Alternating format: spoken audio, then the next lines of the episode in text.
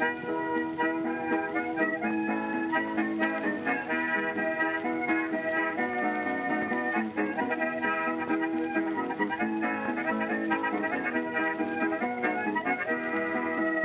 everyone, and welcome to Shot Reverse Shot, a film and television podcast in which we talk about a theme which changes from episode to episode. My name is Edwin Davis, and joining me this week through the miracle of satellite technology, it's Emily Benita. Hi, Emily, how's it going?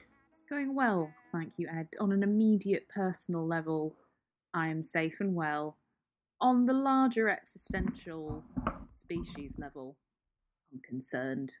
But you know, what's new? How are you? Yeah, good.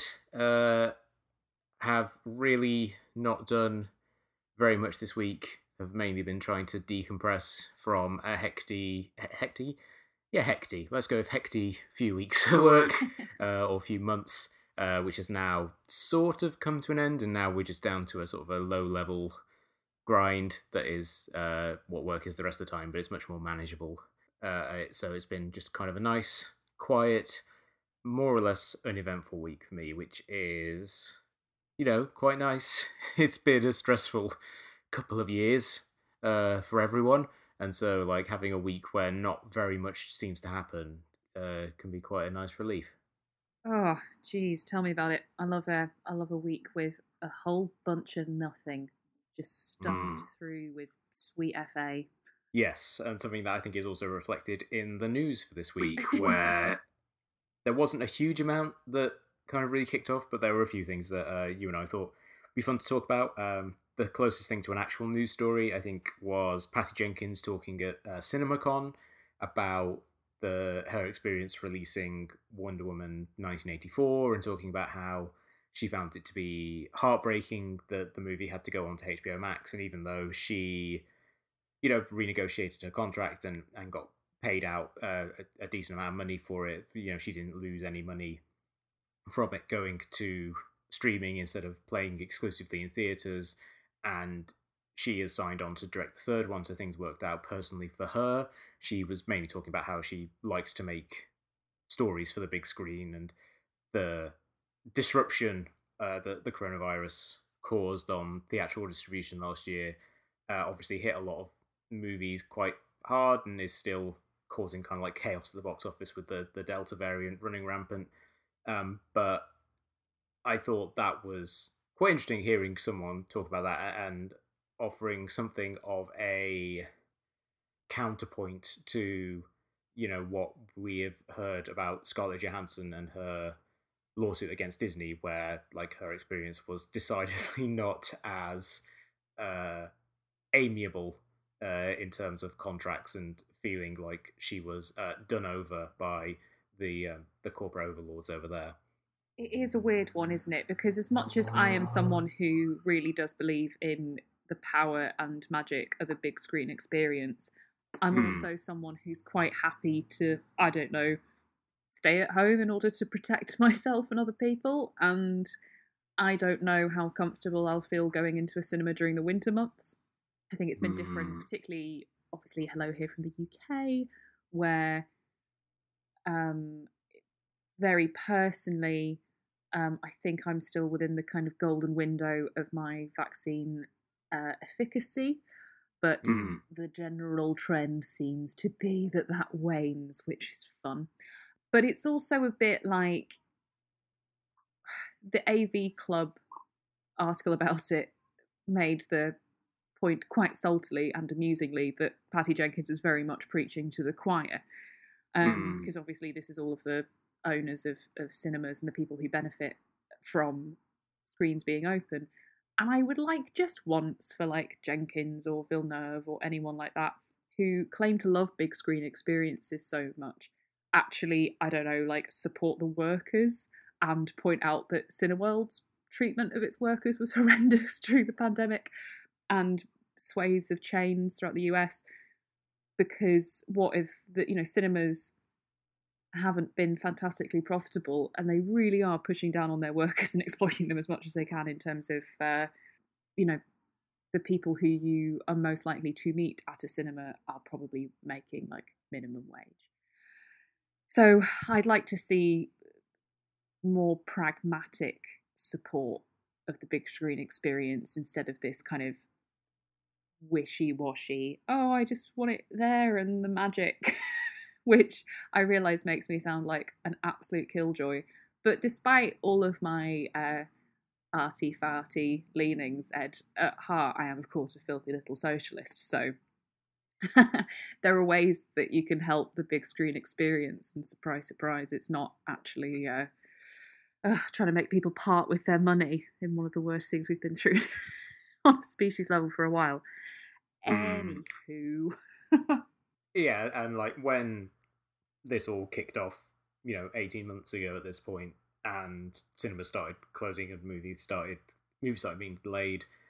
I think you and I and uh, you know a bunch of other people said, you know, the best way for this to be handled would be for governments to step in and basically say, yeah, the cinemas are going to close, but we'll cover everyone's costs. We'll pay everyone to stay home until this thing gets under control. And by and large, that didn't really happen. I mean, it happened in like an abstract way over here with like the enhanced unemployment benefits or with the uh, checks that you know people got cut on, on a couple of those big um, relief bills that got passed. But for the most part, it wasn't like super targeted at any one industry for a lot of those things. Um, I think France was a little better because obviously France is like a huge, rich uh, cinematic history uh, and also creates a load of trash. but they treat they treat cinema well in general, and I think like that was like just a super huge missed opportunity there. Like that's one of the areas where you could have made it super targeted and basically say these you know theaters seem like a place that would be a really difficult would, would struggle to survive if people can't go to see movies there let's just pay everyone to stay home until this is under control but you know there wasn't there didn't seem to be that much of a push from either side there either from the government pushing for that to happen or from studios who would much rather their movies go into theaters because that's where they make more money than on streaming. Uh, and so you've ended up in this kind of awful situation where the theatrical experience is uh, constantly, seemingly being threatened because no one is really taking the steps that would need to be taken to ensure that it remains kind of like healthy going forward. Wamp. And furthermore, wamp. In other news, there were a bunch of trailers that were released this week that uh, certainly two of them I think you and I are reasonably excited about. The first of which was Spencer, the movie about Princess Diana starring uh, Kristen Stewart, which uh, is directed by Pablo Larraín in the second of his cycle of movies about prominent, tragic 20th century women being sad in a big house. Um, which uh, I'm excited to see who he picks next uh, in that series. Um, but I'm I'm quite excited uh, for this. I have no interest in the royal family by and large, um, and I don't particularly care about Princess Diana beyond the, the basic human reaction of like her death was obviously very sad and very tragic, and she was clearly a victim of kind of like various forces working against her. But beyond that, like it's not someone who I I have a particular care and affection for. But I am interested to see what Kristen Stewart does in that role, and I, I really liked Jackie. I really like what Pablo Larraín does, so I'm I'm quite intrigued to see how this uh, this one winds up. I was so ready and willing to just go, ah, this is just going to be complete trash. What a waste of time. And it, I was expecting another retread of Diana with Naomi Watts. Mm. Um, yeah, who Pablo Larraín will come for next, we wonder. And I watched the trailer, and again, it's this sort of the American and non UK view of Diana, like particularly the heavy sort of more American side of it, is really bizarre. Like I love You're Wrong About uh, with Michael Hobbs and Sarah Marshall, but I could, mm. I had to stop listening to their mini series on Diana because their sympathy was, of course, incredibly warranted, but it was also like not saying I agree with this. It's more just, well, this is the class system of the UK, and just because you are immensely privileged doesn't mean you're not also emotionally impoverished. Um, because mm. that's that's the British way, that's the firm. So a lot of her kind of like dancing and and you know focusing on her being a dancer and I mean, I'm more interested in The Crown because I think Elizabeth Debicki is perfect casting. Because I've never Yeah. really got Kristen Stewart right. Admittedly, I haven't watched Personal Shopper, and uh, she's meant to be amazing in that. I, Mhm. I I wasn't a fan of Clouds of uh, Sils Maria. Um, I've just found her there, you know, and I think, but she is also um, at the receiving end of an awful lot. I think less so now, but you know, was at the center of one of the worst kind of um, sort of character assassination attempts through the paparazzi. And it's interesting seeing her kind of reclaim herself and her personage in, in the press, particularly uh, a very good takedown of uh, Donald Trump.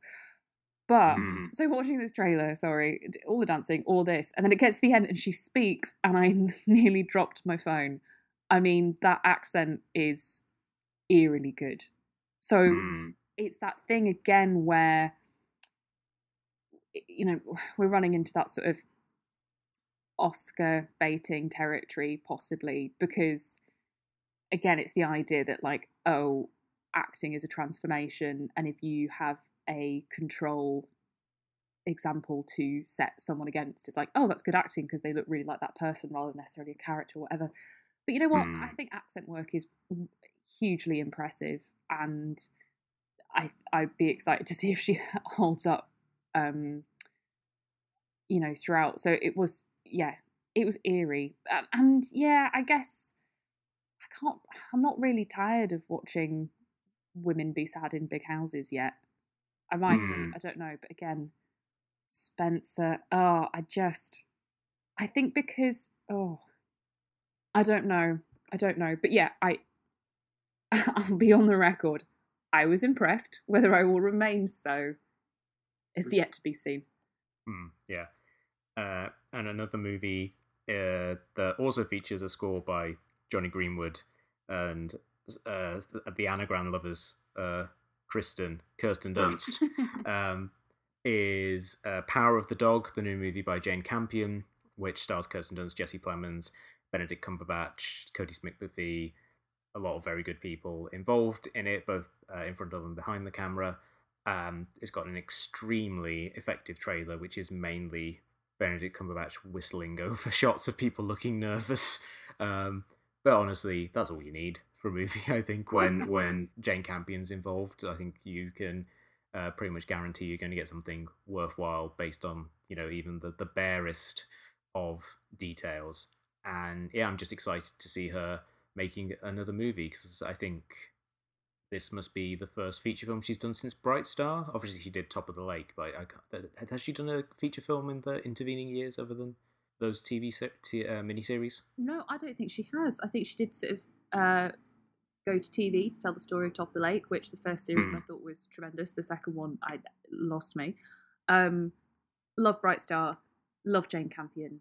So so excited for this, and I think it's one of those trailers where actually, and the Spencer trailer is very good at doing this as well. I feel like it conveys the tone of the film so accurately that I understand what mood I will be in when I'm best suited to watch it. Because Mhm. I think trailers often it's some spectacle or it's certain lines or like little teasing reveals or stuff like that. And maybe the best bits. But actually I think as long as a trailer conveys to you like on an emotional level and tonally, then you're like, oh cool, I'll see it. I know it like I have no idea what's going on in that trailerette, but everything is like tense. Mm. It's very reminiscent of the trailer for A Serious Man in that regard, Mm. where there's not necessarily a huge amount of plot detail given. You just get a look at the actors and just a general sense of unease throughout. And yeah, I'm very excited to see just how uneasy that makes me when that movie hits uh, Netflix. I think is is putting that one out. Um, hopefully, it'll play in theaters, and theaters will be a safe place to see it. But if not, um, I'll just be really excited to check that out when it comes out towards the end of the year. And then finally, and this was the trailer I think most people were excited about because uh, it broke you know various meaningless records about how many people watched the trailer in 24 hours was uh, the trailer for Spider-Man No Way Home. You and I beforehand were trying to remember what the hell the subtitle was. We knew it had home in it? Um, which uh, I was kind of excited by the prospect of seeing Alfred Molina as Doc Ock again because I love Spider Man 2. I love uh, Alfred Molina. Always excited to see him show up in something. And I was at least interested in the idea of, like, of, you know, this whole multiverse thing and bringing back villains and characters from uh, previous iterations of the series. But when it happened and watching it, I was just kind of like, okay. And I, I just do wonder if there's limits to how much like emotion you can really bring out of what the MCU does, where it's so kind of quippy and jokey and um, sarcastic that there's like only so much like genuine emotion you can get out of having Alfred Molina show up. Which is a real shame because in this house we stand Alfred Molina, which is one of the Mhm. most online things I've said out loud in a while. um, um, yeah, I, I've just completely dropped off with all the. I think just because Spider Man's such a weird one because we've had in our short lifespan thus far, Ed, three different reboots of Spider Man. So Yeah. I get a bit lost, and I don't understand why it's something that keeps coming back. I don't know whether it now it's going to be almost Bond like in terms of a franchise, and it's like who's going to be the next Spider Man? Just seeing this over and over again, and really, it was um, uh, Beyond the Spider Verse that I think managed. I was like, we just pack this up and go home now because they've done it. They've absolutely cracked it, and yeah. having this multiple uh, spider person approach was really great and managed to be sort of a poking fun at the idea of a franchise, but also really heartening in terms of how representation and empathy are really important. And I think they put that balance together really well. And I haven't watched the this this iter- this trailer of this iteration. Tom Holland seems like a, a lovely boy, but I think what I did manage to see was someone on Twitter saying in the with a gif of him like suiting up as, as Spider Man on the bridge, and someone just said, "Oh wait, his vans are in there as well with him because the suit completely covers and engulfs his shoes as well." it's like this is where we've come to, where there's a bit there's more thought and creativity that goes into that reaction tweet than than the rest of it, and you know how much of it is it smarmy. I I miss the charm of the Sam Raimi very because that felt very comic booky and how that Mm. did so well and really did sort of start the the kind of superhero craze um, which is still going far too strong 20 years on but what can you do um, yeah Yeah, I definitely feel like Spider Verse did this whole thing so well. And also, you know, there's just a bunch of different avenues now where people can get Spider Man stories. Like, you've had two really great uh, PlayStation games where you get to play as Peter Parker in one and Miles Morales in the other. They're both like fantastic to play and they get across the fun of Spider-Man, which I feel like these more recent MCU movies don't. Like it's not like he's constantly swinging around and you get the sense of the freedom of it. Um, Yeah. You can just get that from playing the game, and I don't necessarily feel as if they're they're doing anything like new or particularly revolutionary with the character, which is a shame because like I would probably say that Spider-Man was the superhero that I liked the most when I was a kid, like the one that I was the most drawn to, and these ones they each each installment has left me like less and less enthused and it, i do really just think like ah they just make another spider verse and i know they are and that's kind of in the pipeline and will be out in the next couple of years once they've you know broken animation again to, to, to kind of make it work um but yeah this one just feels like they're cribbing the interesting ideas from that one but not necessarily in the most the most exciting ways so we'll go on to the main topic for this week, which is uh, TV anthologies. This uh, is inspired by the fact that I recently caught up with the most recent series of Inside Number Nine, the show from Steve Pemberton and Reece Shearsmith, which has now been running for six seasons. or series, depending on your side of the Atlantic, uh, and uh, is an anthology series where each episode takes place inside a room uh, or a house with number nine on it and different characters each time. Obviously, uh, Pemberton and Shearsmith often playing characters, and then they get various big names to kind of pop in and help them out. And it's been a show that I have uh, really enjoyed, and every time it comes back, I'm really excited because you know you're going to get six stories that are different and that go off in different directions, and it's a show that kind of really delights in shocking and surprising you. And it to me uh, is a real highlight of the current vogue for anthology television, which has really been uh, booming in the last 10 years. And so I thought it'd be fun to talk about Inside Number Nine specifically, but also about uh, anthology television shows more generally, the current crop historically. Um, but we'll start with Inside Number Nine. Uh, Emily, what did you think of the most recent series of, of Inside Number Nine and, and the, the show in general? Mm, so the most recent series, I think, felt like a very, uh, to borrow a phrase from the Alternative Comedy Memorial Society, a noble failure. Um, mm. Because I suspect that there was so much emphasis, quite rightly, on COVID protocol that the writing suffered. I don't think there was mm. a sense of we can really take our time. The ideas with were sort of there, but nothing ever sort of came to a really satisfying odd fruition, which is what I characterize inside number nine by. Yeah. And the comedy writer Jack Bernhardt tweet uh, tweeted once that you don't know up until like the very last minute of an episode of Inside Number Nine whether it's a really great one or uh, a less great one, should we say, charitably. Mm-hmm. mm-hmm. And I completely agree with that. So, what I do think Inside Number Nine does brilliantly is I genuinely don't know where it's going to go next. And it's one of the shows that I watch most actively, if that mm-hmm. makes sense, because I am so bad for second screening and I don't think that my attention span is anywhere as good as it used to be. That is one of the benefits of being in a theatre, whether for a live performance or for a film. I love being immersed in something for a good mm. couple of hours. Um, but I need help. I need assistance to get off my fucking devices. Inside number nine rewards you paying attention to it.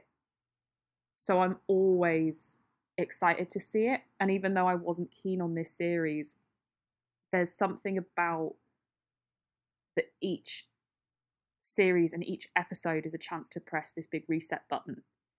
Again, mm. I was mm. talking to a little bit earlier about like tone and things like that, and Inside Number Nine has for all of you know the fact that they make essentially six short films or six pilots series. Um, it actually has this really deft author's touch running throughout every single one. Yeah. I think because there's something about keeping you on that little hook of something could get really sinister at any moment, mm-hmm. or it could actually be really moving. Like there are episodes that are just. There was one that was like a sort of slice of life in this working class family's uh, kind of dealing with their son and their neighbor, and it was just like I was like, oh god, that's just a heart wrenching bit of kind of compassionate observational writing, and then mm-hmm. other ones, I think, like some of the most terrifying moments of TV ever um, have been from watching Inside Number Nine. Mm. And I think I prefer I prefer the horror and the more sinister ones. But that's not to say those aren't shot through with humour. But I think they're just brilliant in coming up with a twist that's really satisfying. So when it doesn't happen, you know, that's a bit disappointing because I have come to expect the unexpected, I guess. um, but overall, I think it's just really great to see a platform that's an opportunity for them to just churn out different ideas that maybe don't work as a series but work really nicely in a simple half hour. And there's not many other places that you can find that really. So I just I will always appreciate its experimental spirit and just yeah, even even when it's a bit stale, it's still fresh, you know? Mm, yeah. And I think as well, um I think it was on maybe they were on Adam Buxton's podcast or something a while ago, um, Shearsmith and, and Pemberton, where they were talking about how this show was clearly to them like something of a reaction to the previous series they did, which was Psychoville, which is a terrific kind of like hilarious, sometimes very scary horror comedy show that was also like incredibly serialized. Mm. Like they were telling a long story over two seasons and a two series and a special, and I think they maybe felt a little burned out on that because it was kind of a continuation also of what they'd done with the third series of the League of Gentlemen, which was also kind of like one interconnected story that they were telling, and then this was just like okay, every week we have to start with a fresh a fresh slate. What do we want to do? And I could imagine that is very freeing for them and very uh, exciting and terrifying that they have to kind of come in every year and just come up with six totally new stories. And the experimentation that that uh, has to provoke just by the very nature of the beast is the thing that kind of keeps bringing me back. And even when as in this series where i would say it kind of felt like it was 50-50 good and less good um, again to be charitable I, I don't necessarily think that there's any episodes where i walked away thinking like that was a waste of time Yeah, Like- never. maybe the closest was the final episode of this run yeah, I um, think because it got a little last night at the proms Yes. So I think that's the first time they've started to be quite overtly political. Mm-hmm. And it's odd because I don't think they ever really had that. I mean, you can read into not just Inside Number Nine, but their entire body of work. And I think that they are incredibly proud Northerners and Mhm. are a rarity in an industry that's dominated by incredibly posh people. yeah Um, so they do bring a really refreshing take, and and it is a different perspective. But I think there's something about Inside Number Nine where I think it's at a slight angle to our universe. You know, it doesn't Mhm, in the same way that like League of Gentlemen is so heavily influenced by like Hammer horror, and there's kind of a melodrama and a and an absurdity and a grotesqueness to it. Whereas, unfortunately, the last night of the proms was just too rooted in reality for me, and it Mhm, tried to do, yeah. it tried to do, do different things. And I think it's pulling you in two different directions. In that, in, in one way, it was kind of meant to be totally fantastical, and then the other, it was people that you that you know, and uh, you know, at certain points, a very realistic portrait of a family in the UK today Mhm. at this point in history. But it was like, lads, you can't have it in every single which way. And I think it was just really on the nose, which is not Mm. something I expect from them either. But there's something really comforting about two excellent writers having the courage to show you stuff that maybe isn't quite done yet. it's Yeah. like, oh yeah, no, they can write. gen- Like, not everything's going to be a winner, even if you do have two of the most talented writers from the UK working together. Um, and they are, and they are hilarious. But yeah, that was the one where it's like, but you're right. It wasn't even like a waste of time. It was more just like, it felt like someone shooting a first draft Mm. and I was like, okay, but I don't really think Inside Number Nine is where I go to for my kind of hard hitting messages. It can be, like I said, moving and or scary, but I think, yeah, it was just two of our world, and Inside Number Nine has to just be slightly hovering above it. It has to be this weird kind of like a photocopy of our world, like a cipher. That's when I think I enjoy it the most. Mm. and I think also that episode maybe also felt like them try- biting off more than they can chew in half an hour. Oh yeah, yeah, yeah. Where the thing that it reminded me of, uh, because both are stories about uh, Christ coming back into modern day England, was the Russell T Davies uh, series or special. I can't remember if it was a series or not. Um, the Second Coming. Yes, with Wi- Christopher Eccleston. yes, the, their first collaboration before doing Doctor Who a few years later, where he where Jesus comes back in one day Manchester and it's kind of like a passion play, and um, that again was also something that I don't think entirely worked, although we got a really good orbital song out of it. Mhm. Um, and but you know that was something that was taking a big swing on a potentially very controversial uh, subject and doing like a pretty good job of it and taking the time to explore that. Whereas here, the whole idea of like Jesus comes back and shows up at this house where this family are watching the last night of the proms and half of them are like massive pro Brexiters and the other half are like Remainers and there's this tension between them about it and then there's also this tension where one couple like you know the the, the husband is clearly a, a closeted homosexual. And there's te- tension about the sex life there and all this sort of stuff. Like it felt like there was a lot of things going on and like they they didn't quite manage to balance them all yeah. in half hour comedy. But you, you also you know british television can be so staid and small c conservative in what it wants to tackle and big c conservative in a lot of ways um that you can't help but admire them for kind of taking a big swing even if you look at the the final result and think yeah this, th there, there was a lot going on here that maybe didn't come together.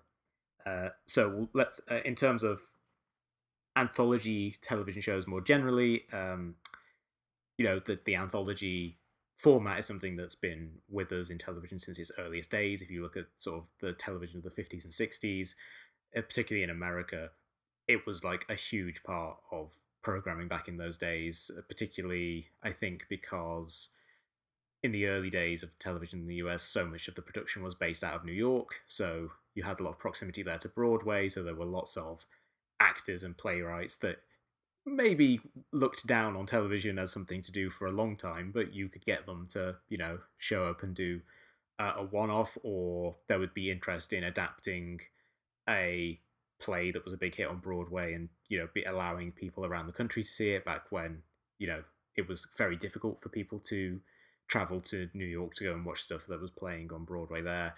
Uh, and also, I think adjacent to that, there was also a kind of a golden age for short stories as a um, kind of centerpiece of culture. Like, obviously, people still write short stories now, but I don't feel like there was as much that you know there were so many like magazines like sci-fi magazines western magazines so many of these things that would print short stories there was always just lots of material. So you would often see a show like The Twilight Zone, which obviously was mostly Rod Serling just kind of like sitting there and like hammering out stories, but he would also like you know take stories from like Harlan Ellison or whatever and adapt them for television. Um, so there were lots of opportunities for fairly high profile writers to have their work adapted, and then over the course of the 20th century, I feel like short stories became less of a kind of a thing that people cared about, and so they were there was less kind of like rabid desire to adapt them, and procedurals became more of a dominant form. So there's definitely been a strain of anthology television that has been going on for for decades, but I feel like it had largely disappeared in American television until 2011 when you saw the debut of American Horror Story, uh, which uh, was kind of a, a, new evolution of the form, at least in terms of my research. I, I, I couldn't find other examples of this happening previously where, you know, you had not just an anthology where each story of each episode was a new story, but where each season was kind of its own self contained story. And that seemed to be sort of the dam bursting. And since then, we've had like dozens and dozens of anthologies, like multiple anthologies per year with high profile people involved. And I think that has been really fascinating to see how like many people have kind of like jumped at that opportunity. And I was just wondering, what do you think has has driven that move towards anthology and you know in the wake of American Horror Story? Such a good question.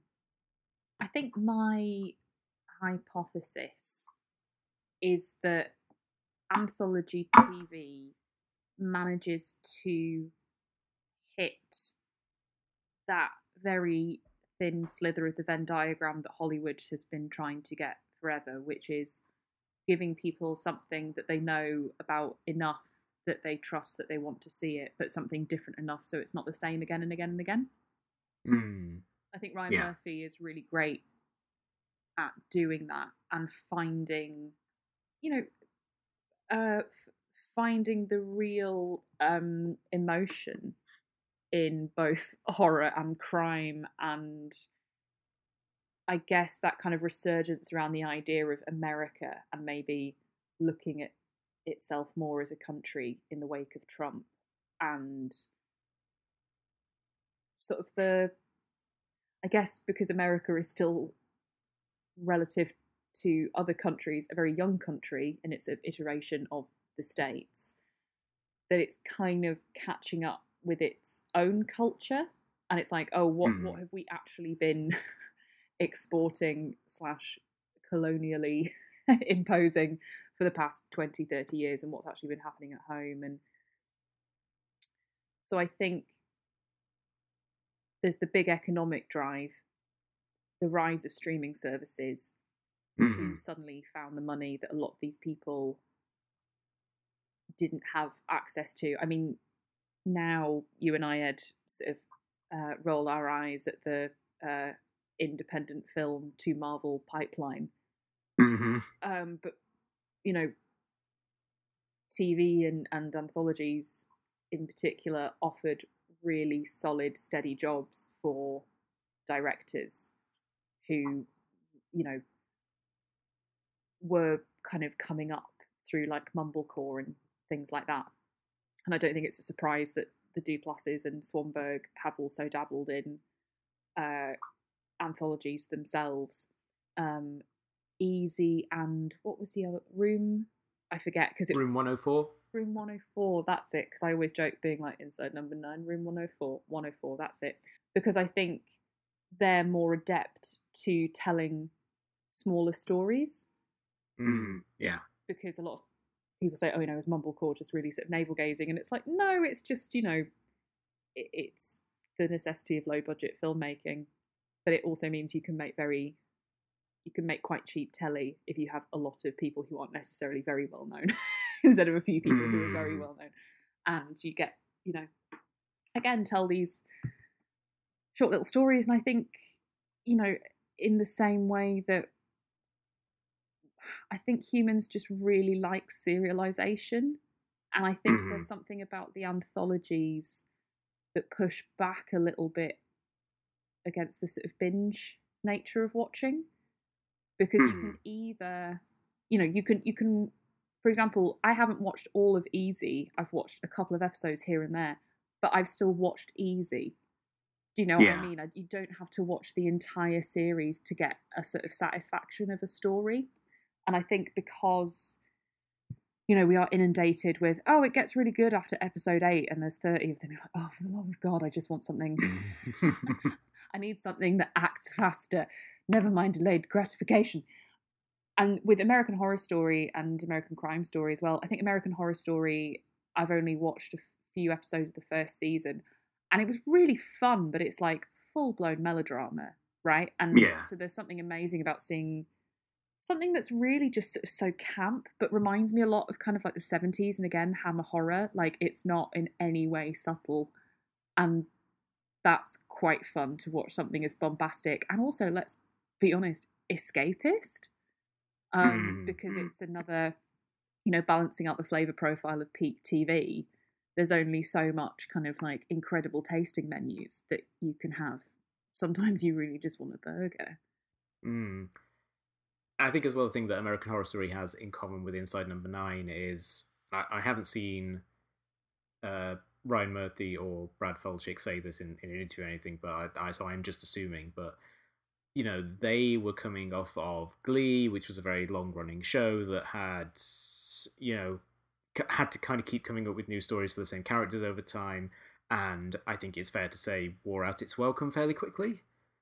And I have to assume there was something very enticing and exciting about the notion of thinking, okay, we only have to come up with 13 episodes worth of story for these characters, and then we can do whatever we want with them. We can kill any of them, we can have the most horrible things happen to them, but then the next year we start with something anew, we go to a different thing. Suddenly it's in an asylum, Some, suddenly there's a coven, you know, and I think that has to be creatively very invigorating for them. And I think the fact that that, sh- that show, you know, had its probably its critical um, love in or honeymoon kind of lasted a little bit longer than Glee's.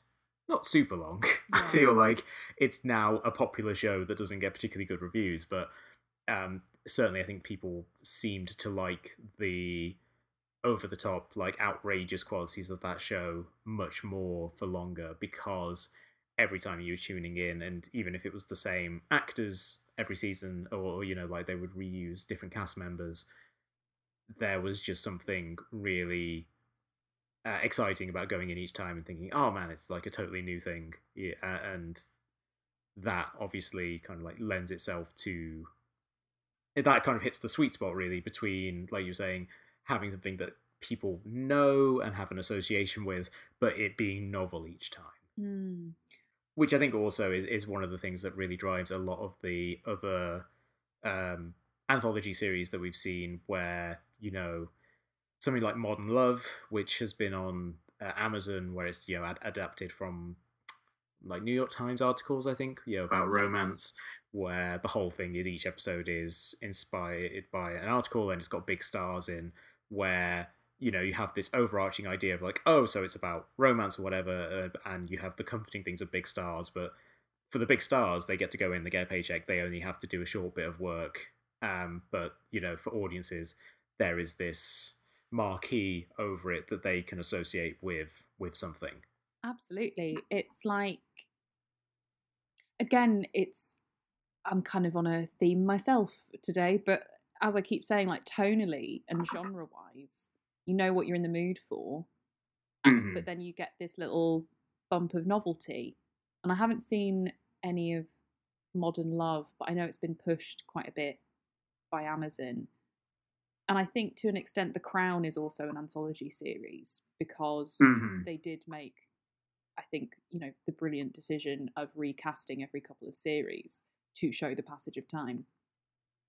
And you know what? I, I I will probably watch a series of The Crown when mm-hmm. when the next uh, the next generation sort of ascend to it, which is something that I think just makes total sense for something like The Crown. But other series have found almost to be sort of the end of them, like thinking of Skins and Glee, or like really anything that involves young people. If you try and recast and keep it so that you're only dealing with people of the same age, I think quite quickly it just runs flat. Whereas something like, mm. for example, Dawson's Creek, where they were all the same all the way through, um, it was almost like they weren't 16 when it began because they looked anyway. Um, but yeah, because I just I can't can't tear myself away from. I just I have to see Elizabeth Debicki be Princess Diana. mm-hmm. um, Do you think they have to hire Weta for that one? I I hope I think they should have done because did you see Dominic West's hair? Oh my! yeah, they should at the very least they should have got Andy Serkis in to play his hair. we need we need we needed some technological help with that one. Heck, um, I want I want a version of The Crown where Andy Serkis plays every single member of the royal family, like kind hearts and coronets. It. I I believe in you, Andy. You can do it. Yeah, better that than sort of the Jungle Book movie that no one saw. Ah, shame. Also, it's been interesting seeing that you know you kind of have shows that you know like The Crown is kind of a pseudo anthology. Fargo as well, I think, also could be considered yeah. a pseudo anthology, even though it's all taking place in the same universe and there's characters who cross over, you know, at different ages. Like each one is its own self-contained, um, you know, kind of like crime epic that they're telling within this world that the Coen Brothers created, and I think that's yeah, that's an interesting thing to see. See people how uh, to see how people kind of like take the anthology format and, and kind of like really run with it in their own direction. Although I do feel like Fargo and to a much greater extent True Detective Oh, um, yes. highlight the potential downsides of it because you know when we were talking about Inside Number Nine, you know if they make an episode that doesn't click for you, you think well there's another one next week. Whereas if you make a season of television that doesn't click with you, um, or doesn't click with audiences more generally, then you've you've wasted like 12 hours of an audience time and i feel like it's a lot harder to come back from that because even though true detective came back with a third season which by all accounts was uh, and or by most accounts some people liked uh, season two um, but most people didn't. Uh, you know came back with a third season that was much more well liked and but by that point it really felt as if the the steam had just been completely taken out of it and it doesn't it doesn't necessarily seem as if that show is is going to come back at this point and it really does feel like you know the first was such a huge success um was such kind of like a flashpoint that kind of garnered a lot of goodwill and then the second season just wasn't what people wanted and then even though you have that premise of like oh you know the third one's a, a fresh start it could go off in like a totally new direction new cast whatever that ultimately that's not necessarily going to be that enticing if people have spent sort of eight episodes watching a show and just feeling like ah and you know i don't really feel like i want to come back to this That was exactly my experience with Fargo. I loved the first series and was really Mhm. excited for the second, and people said how amazing it was, and I felt like I was getting kind of the hype from all angles. And then when I watched it, I just thought I can't, I cannot stick with this, and I haven't gone back to Fargo. And I wonder, Mm.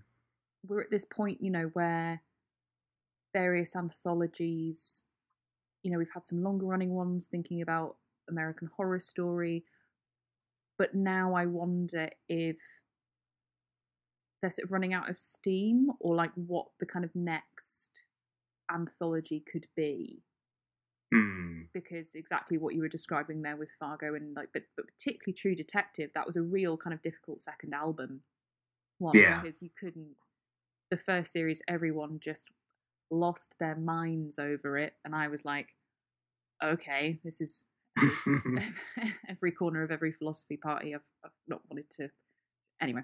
Um so I wonder if it was almost too big because that's the problem. Everyone wants a follow up but everyone has an idea of what they think it should be.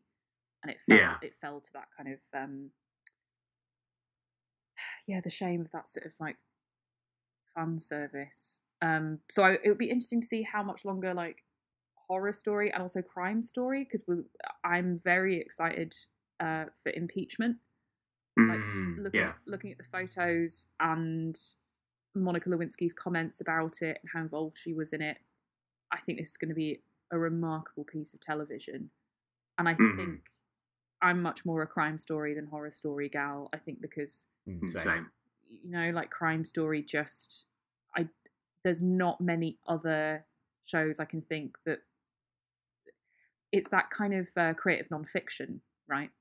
Like Mhm. it's such an interesting genre, and again, sort of seeing, yeah, sort of like it's biopics on a smaller scale, and and being able to lean into stories. And I also think um, this has only just occurred to me because obviously we're on one right now, but I think podcasts have really pushed the um, two kind of thirsts of serialized but also true stories and, interp- and Mm. interpretations of things that were maybe overlooked or we're just kind of going through a reckoning right now of like generationally i think being able to sort of look back because i remember impeachment at the time it was happening and i was still in primary school um, Mm. and I remember asking one of my teachers what was going on, and they said uh, the president uh, said he didn't do something when he did. And I was like, oh, okay, that's how you explain it to a child. But growing up in the world shaped by by that, and I think because I also I'm just such a fan of slow burn, and I think slow burn Mhm. does the same sort of thing. You know, scratching at similar stories that Crime Story is. But yeah, oh, I think it's just because Crime Story as well has the room to look from so many different perspectives. Yeah. And I think that's what I find so satisfying about it because it's not just from, you know, a perpetrator or a victim's perspective. It's always going to be like a really gripping ensemble watch. So I hope Crime Story will carry on for a fair bit longer. But Hmm. yeah, I don't know. Yeah, and I think the stories that they've they've focused on as well, they are it's it's just like really exciting that that show really can kind of change things up so drastically from season to season. You know, the the OJ one was like like, like you say, it was like a big ensemble. It was telling this this one story from lots of different perspective, and uh, and it was you know kind. There was no one person that you could necessarily point to and say this is the like the breakout star or the focal point. Whereas, well, the assassination of Gianni Versace, like there's there's obviously a lot of people in that show who were doing great work, but really and truthfully, it was all focused on what's the actor's name? Uh, Darren Criss? No. Oh yes, yes.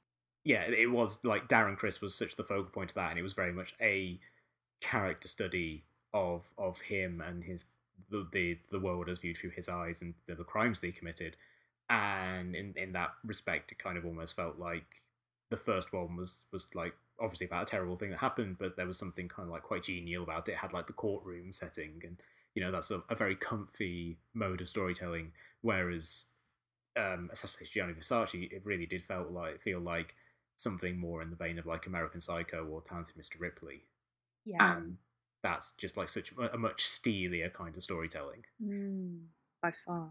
Uh, and also, you you talking about um, True Detective as well. I think the interesting thing about what's the next anthology is we we already know what the next big anthology is because it's White Lotus, Mm. which had a first season that was a standalone thing, was unexpectedly like quite a significant success um, for HBO. Um, and so, like Mike White has basically said, "Yeah, we're doing a second one. It's going to be different though." so uh, that I think it'll be interesting to see how that turns out because that does seem to be uh, a weird subgenre of the kind of accidental anthology where the first one is so such a big hit that they suddenly have to think, oh, okay, uh, well, we kind of wrapped up the story we we're telling, so let's just kind of like slap this title onto another story and call it a day. hmm But uh, you know, I love Mike White, so I'm excited to see how he he tackles that particular problem. Mm. So we'll go on now to Shot vs Shot recommends, in which we talk about a piece of culture that we've enjoyed and we think you, the listeners, will enjoy as well. Emily, what have you got to recommend for the listeners this week? I'm going to recommend the chair this week, Ed, uh, which is not just my constant admiration for a very useful piece of furniture, but the six by thirty minute. Oh, already sold. Sandra O oh starring. Yes, please carry on. Academic comedy drama. Okay, but I really liked it. I think a lot of people in academia really responded to it as well. Uh, both sides of the Atlantic judging by Twitter. And we follow Sandra O oh as she becomes not only the first woman to head up the English department in her Ivy League style, very prestigious college, but also the first woman of colour, one of two women of colour on the board. And it just kind of follows her and in her sort of professional and personal life, but the kind of wider context of um, shifting generations of feminism, social movements.